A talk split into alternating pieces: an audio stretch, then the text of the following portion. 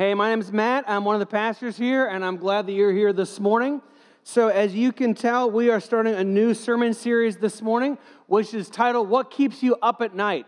And so, last week after Easter, uh, I began to think about okay, what are the things that keep me up at night? And thinking about this series a little bit, and I thought, what if the first message in this series was whatever kept me up at night, you know, sometime this week? And so, Sunday night, I go to bed and I wake up in the middle of the night, just like the sermon title series says. And I wake up in the middle of the night because my dog is whining to go outside because she has to go outside and either throw up or have diarrhea. I'm not sure, I didn't watch that closely. So, anyway, so I thought the first sermon could be what keeps you up at night is your dog. So, if you would open up your Bible to 1 Canine 3 5, we'll get started.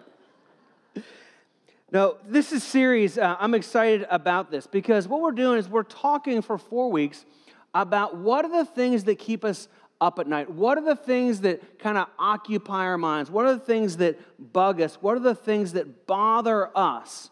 And so some people are kind of night thinkers, so you try and go to bed and your mind is just racing, racing, racing, and you, you can't get to sleep because you're worried or bothered or preoccupied with something that's just on your mind.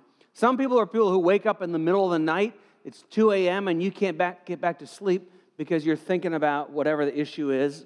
Or maybe you wake up really early in the morning. Or some people are more of day worriers that during your day, you start getting, instead of focusing on what you're supposed to be focusing on, you get thinking towards whatever it is that's bothering you.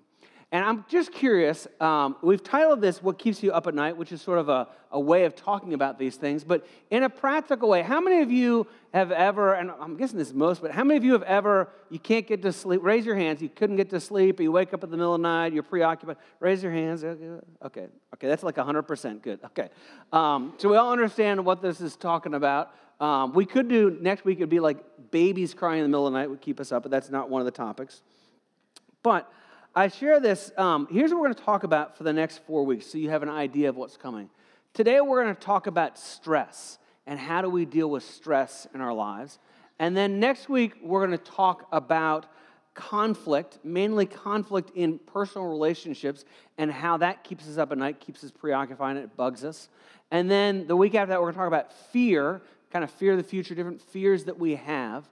And then the final week, we're going to talk about decisions, when we have decisions to make and we can't figure out which way to go, how do we go about making those? What part, part does God play in it? And what we're going to talk about, the theme that's going to run through this whole message series is this idea that living God's way is better. Living God's way is better. And that's one of the core values that we have at our church. Living God's way is better. But we could also switch it just a little bit for the purpose of this series and say living God's way helps us sleep better at night. Because what we do at River Church is we talk about what does the Bible say about how to live life. And we're going to see answers from the Bible, from God's word about how it is that we can deal with the stress in our lives. What does God say about that so we can live life the way that's intended to live? So let's pray this morning.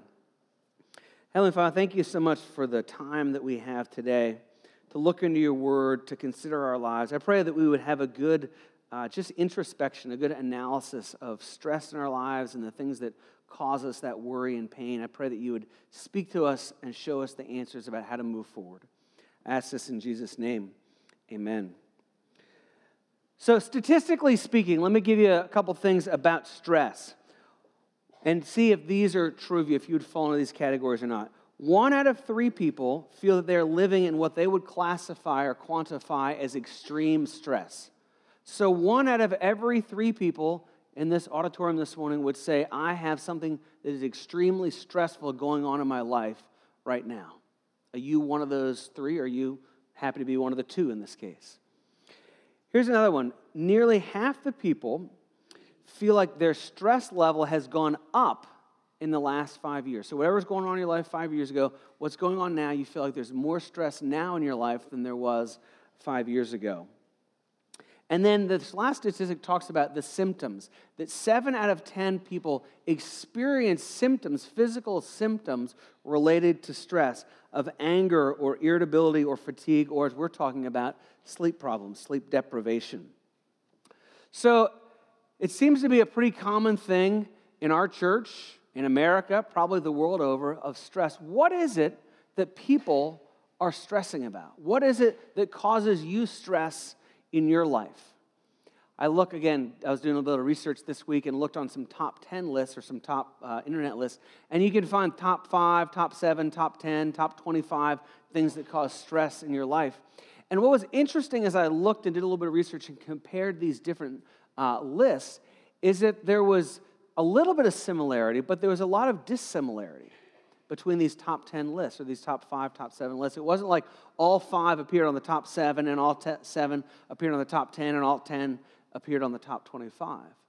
But what that shows me is that each person has different things going on in their lives. Each of us has different things that cause stress, cause us to lay awake at night because we can't get to sleep because of stressful things going on in our life. Which leads us to the conclusion that life is what causes stress. Right? Life just is stressful, just the way, the nature of life. And so we, we don't have the option of opting out of life. Well, I'm just not going to do life, so I won't have any stress.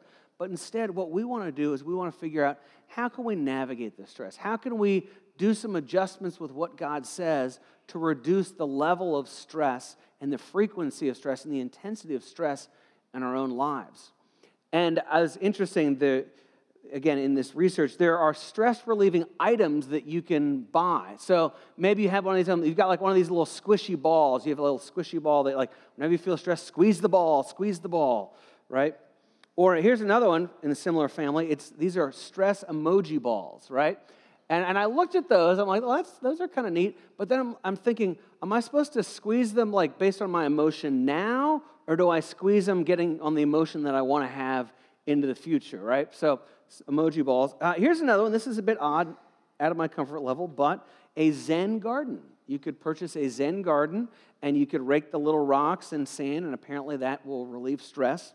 But if none of those work, if none of those work, you have one more option here, uh, and it's called a darn it ball doll. So you take that thing, it doesn't actually, you have to use the alternate spelling to darn it, you know what I'm saying? Um, but but apparently, you take this thing and you pull the arms and legs apart and stretch it out, and that will relieve your stress. And, you know, and maybe some of you guys have a darn it ball or by another name or a stress ball or, or a Zen. Anybody have a Zen garden like that? Okay. Um, but, you know, those will relieve stress temporarily, but I don't think any of those really will provide the lasting answers and solutions to stress in our lives that we're looking for. And so, what we want to do is we want to look at God's word and say, what does God say about it? And so, in a minute, we're going to look at two passages. And these passages are, are fairly different from each other. But I picked two passages this morning instead of one because as we look at stress in our lives, the, the underlying reason, the underlying diagnosis for stress comes from one of two very broad areas. And these are very broad. One of them is this if this is the stress issue in our lives is it caused by a pace issue? Is stress a pace issue or a shortage issue? In other words, we don't have enough of what we need to to go around. So we don't have enough hours in the day to get everything done that we want to get done. We don't have enough money in our bank account to pay all the bills that need to get paid. We don't have enough hours in our day with our jobs to do what needs to be done with all that our job requires or our boss requires, or maybe even what we put out there of what we expect of ourselves. And so we get stressed out because we don't have enough of whatever we need. And so stress is the result. And I want to show this to you in kind of a visual way. Is I brought with me some balloons. And so, what a lot of times we do in life could could you get that for me? Thank you. This is, this is not part of the illustration. This is just bad hands, right? But what we do in life, thank you. Uh, but what we do in life is we try and juggle too much, and we try and keep all these balloons floating in our lives. And we, I got to get the work, and I have to, get, and we have too much going on, and then balls drop, and then we try and get them up, and we, there you go. We'll leave those over there. But you see, that's an illustration of life. We're frantic trying to keep everything, all the balls from dropping, and it adds the stress of what's going to happen if the balloon, if the balls drop, if the plate stops spinning. What's going to happen if we don't get everything done the way that we want to get it done? That's one broad category. Is the stress in your life, is it a pace issue or a shortage of something issue? Here's the second question, or the second area. Is the stress that you're experiencing a trust issue? Where you're having difficulty trusting in some way, trusting somebody else, trusting God. And, and a lot of this, the stress that comes from the trust issue, has to do with control. Because we want to control everything in our lives. And when we're not able to control everything, and there is a ton in life that we can't control, then what happens is we get stressed out. And so, again, if we use the balloon analogy, it's, you know, we, we have enough, we can keep it going, but we get stressed out because, oh my goodness, it's getting, it's going to fall off the stage, it's going to fall off the stage. And then it's going to have to rescue it again. And we try and keep it up, but we get freaked out because, like, oh, if it hits the ground, what's going to happen? It's going to pop. Oh, it didn't pop, it's okay. You know, but we have this mentality of stressing out because we don't trust that things are going to turn out okay in our lives, or we don't like the outcome that they may go towards. And so, we're going to do is we're going to look at two different passages in the, in the Bible this morning. The first one comes from Luke chapter 10. So, if you brought your Bible, open up to Luke chapter 10. If you don't have a Bible, it'll be on the screen behind me, or you can download the Riveridge app and click Bible there. So, this is a story. We'll pick it up in mm, Luke chapter 10, verse 38 It says, Now as they went on their way, Jesus entered a village, and a woman named Martha welcomed him into her house. And she had a sister called Mary, who sat at the Lord's feet and listened to his teaching. But Martha was distracted with much serving.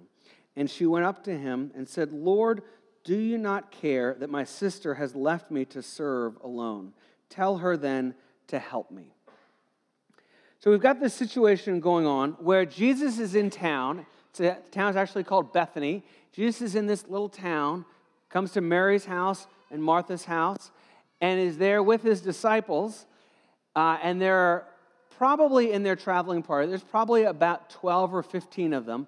And so Martha is in the process of trying to get dinner ready, you know, cooking the potatoes, boiling the rice, making the bread, whatever went into the dinner at that point, she's in the process of getting this ready. There's a lot to do when you prepare a meal for that many people. Meanwhile, it says that Mary, on the other hand, is sitting at the Lord's feet, listening to Jesus speak. And then Martha comes to Jesus and says, Would you tell Mary to help me? Now, my guess is that there was more leading up to Martha telling Jesus to have Mary help her. Because you know, in my house or in your house, we usually try and send some nonverbal clues, don't we? Right? So we've, you know, we're making dinner and we're angry, and so we don't just close the refrigerator door, we slam the refrigerator door. We don't just set the pot down, we set it down, you know, harshly. You know, you, you that look of death that you give, you know, the death stare, you're like, gonna come in and help me? You know, I'm sure there was some of that going on, but that Mary instead sits at Jesus' feet. And so Martha becomes so frustrated that she tells Jesus, and it's just interesting. There's not a whole lot of places where somebody tells Jesus what to do, but it very rarely goes well when you tell Jesus what to do. Ask him usually goes better, but says, she says, tell, speaks to him and says, tell Mary to get over here and help me out. So this is what happens. Doesn't go the way that she wants. But the Lord answered her, Martha, Martha, you are anxious and troubled about many things, but one thing is necessary. Mary has chosen the good portion which will not be taken away from her. The answer that Martha gets is not what Martha expects. She says to Jesus, Tell Mary to come help me. And Jesus really goes the opposite direction and says, No, no, no, Martha, what Mary has chosen is better than what you've chosen. It really, her question kind of backfires on her. But you know, we hear this story, at least I hear the story. I think most of us hear the story, and we in this room, we're doers. We like action. We're, we tend to be doers of always doing, doing, doing. And we look at this, And we kind of want to side with Martha, don't we? We're like, there's 15 people over for dinner. I mean, dinner's not going to make itself here. And we go, what's going on here? Why is that? But yet we need to look at the story and go, what was the problem? Was it more than just dinner had to be made, or maybe was there a little bit more going on here?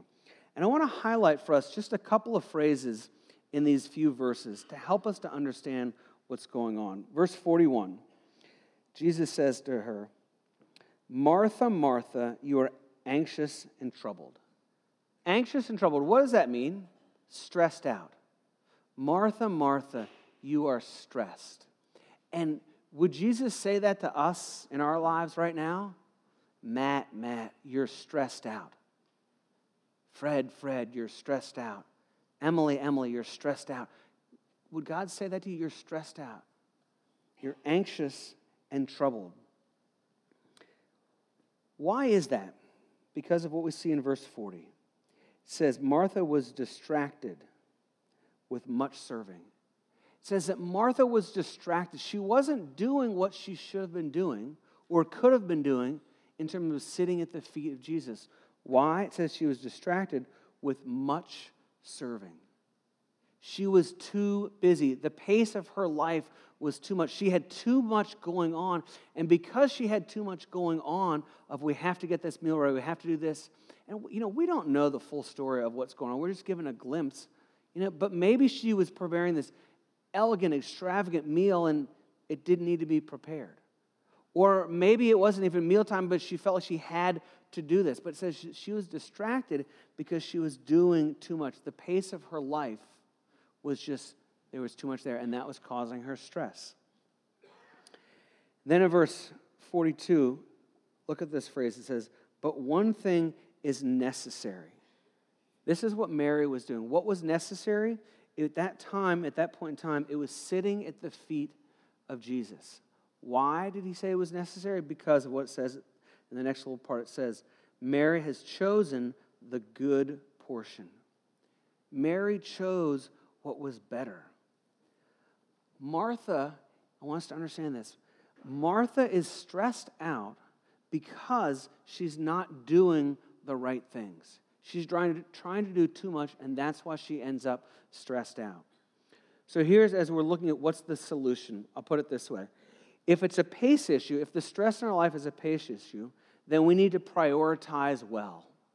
We need to prioritize our lives. Part of that is prioritizing our time because, again, we live at this frantic pace. We've got work and we've got volunteer stuff and we've got kids and school and wives and husbands and home projects and we just we try and do it all. We cram it in too much. We say yes all the time without ever prioritizing what we're doing. The same thing happens with money. We don't prioritize well with our money, with our spending, and now we get to this point where we're frazzled and stressed out because we don't have the money to do what we want to do. So I do, do I take out credit card debt or we don't have the money to do what I do? And we can't, we can't do what's most important because we haven't prioritized well. As you think about prioritizing well, I want to give you two questions, two questions or two kind of areas to think about to help you prioritize well. And both of these have to do with time one a very long period of time, and one a very, very short period of time. But here's the first one the first period of time is 100 years. What would it look like if you prioritized your life based on what will be of value in 100 years from now? So, what's going to matter 100 years from now? Think about all the stuff in your life that you get stressed out about with time and money and other things, all that stuff, how much of that is going to matter in 100 years?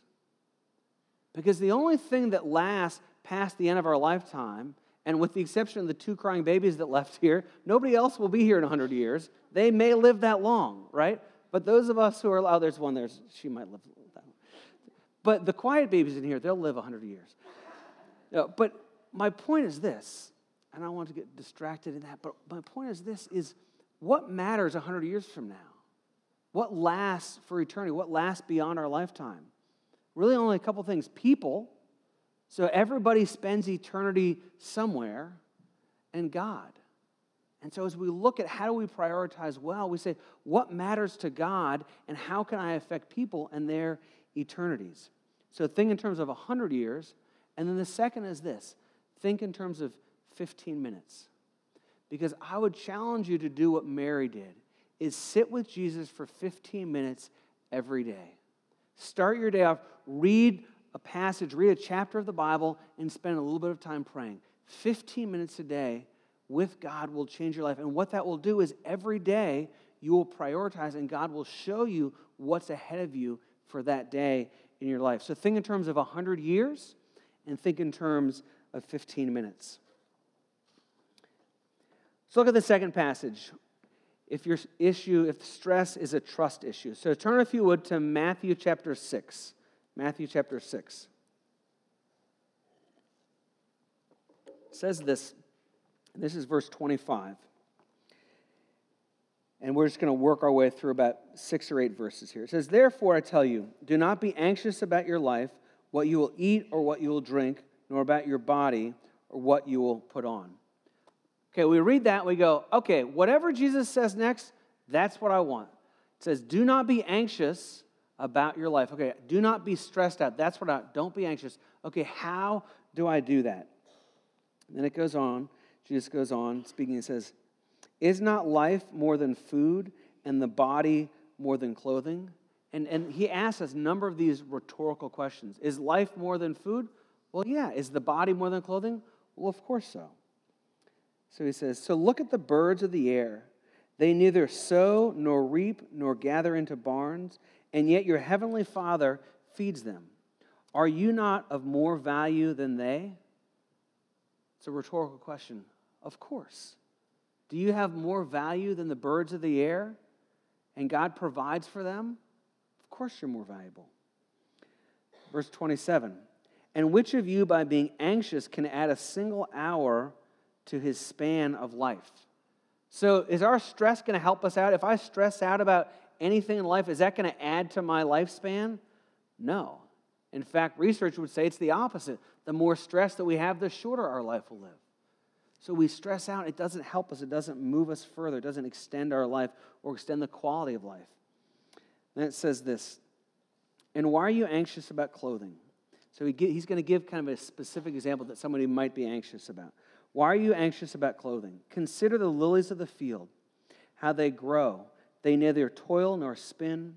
Yet I tell you, even Solomon in all his glory was not arrayed like one of these. But if God so clothes the grass of the field, which today is alive and tomorrow is thrown into the oven, will he not much more clothe you, O you of little faith?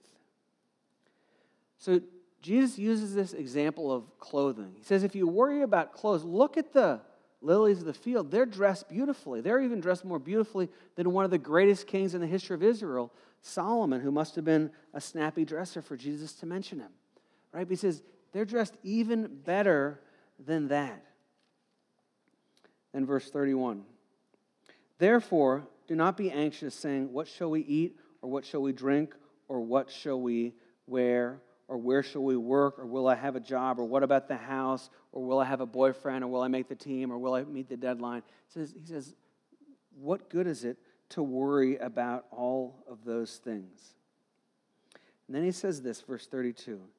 He says, For the Gentiles, so the Gentiles are those that don't believe in God, for the Gentiles seek after all these things, and your heavenly Father knows that you need them all. So Jesus here is turning this into a spiritual issue. He's saying if you stress because you, of a lack of trust, it's a spiritual issue going on. The Gentiles, they don't even believe in God, so it makes sense that they would stress out about all the stuff. But I your heavenly Father will meet all of your needs. But one of the reasons that we stress is we don't necessarily read that right, or we don't necessarily think that right. That what we want is we want God to meet all of our wants. And so when our wants aren't met, our desires aren't met, then we stress out because they're not met. But what Jesus says here is that God promises that He will meet our needs. He will give us what it is that we need. And then he concludes with this He says, But seek first the kingdom of God and his righteousness, and all these things will be added to you. He says, The solution is to seek after God and God's righteousness. You see, if we will prioritize our lives around what it is that God wants for us, then that's how life goes well. That we put God first and then He takes care of the rest. And so, what that means is that we don't need to be stressed about a client meeting that's coming up. We do what we need to do and let God take care of the results. We don't need to be stressed about a medical test that's coming up. God already knows the results. We don't need to stress about that. Do what we need to do and let God take care of the rest. We don't need to stress about a test that we have to take, that we study for the test and let God take care of the rest. This passage that Jesus taught, that Jesus gives, it is a bit confusing because you go, okay, he's talking about flowers and birds and eating and clothing. What's going? What is Jesus trying to tell us? And I want to boil it down very simply to this. If it's a trust issue that's causing stress, then focus on God's character. Then focus on God's character. You see, what Jesus was saying through all these analogies, all these illustrations, he was saying this. He was saying, God is big enough to take care of all of your needs. God will hold, if it's the balloon, God will make sure the balloon stays in the air. God will make sure that if the balloon hits the ground, that it doesn't pop. God will take care of all of your needs. But you see, what happens is we stress out because our view of God is too small. If we have a full view of God, if we understand His faithfulness and His power and His love, if we understand that, then we won't stress out because we go, God's got this, and I don't need to worry. Wasn't sure we'd have time, but we do. I want to finish with a visual illustration that's a little bit odd, um, but hopefully this will work out. So I, I've tapped two volunteers that know who they are and one that doesn't. So uh, Cameron Lusk, come on up here. He's one of my volunteers. If you would stand down here. And Davin Sigmund, come on up here. Um, and then we need a, a large and strong man. Uh, David Banda, come on up here, all right? So, Cameron, you're going to be down here. You're going to come up here, all right? So, come on. This is David Banda. He's a large football player from Texas, also speaks fluent Spanish, and eats a lot of ham at my house. All right, you're, you're down here. Okay, Cameron. All right, stand up, just stand off there a little bit, Banda. All right, uh, all right, turn around, Cameron. All right, turn around this way, face this way, face this, turn around. face, the, there we go. Okay, now, st- take a step back. All right, Davin, yeah. take another step back. All right, step up here. What do you think about jumping? You think he could catch you? No. You want to jump into his arms, just let him catch you? No. You don't trust that he can catch you? Really?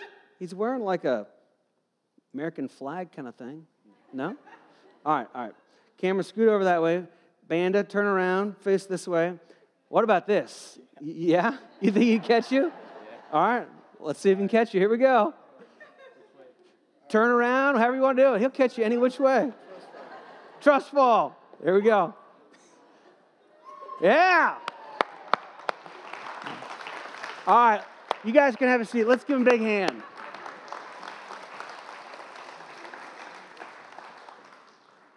So here's what I want to see in this illustration, right?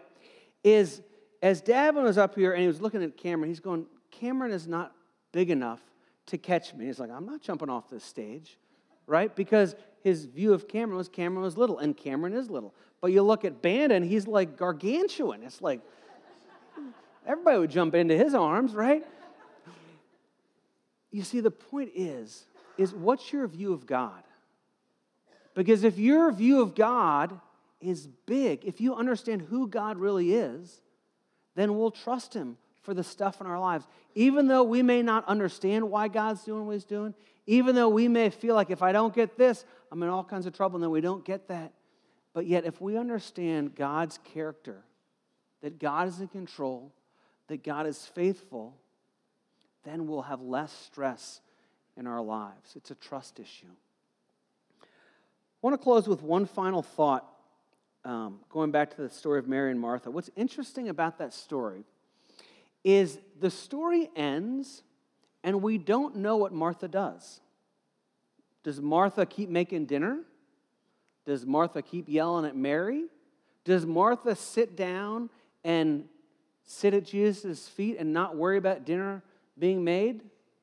What does Martha do? We don't know.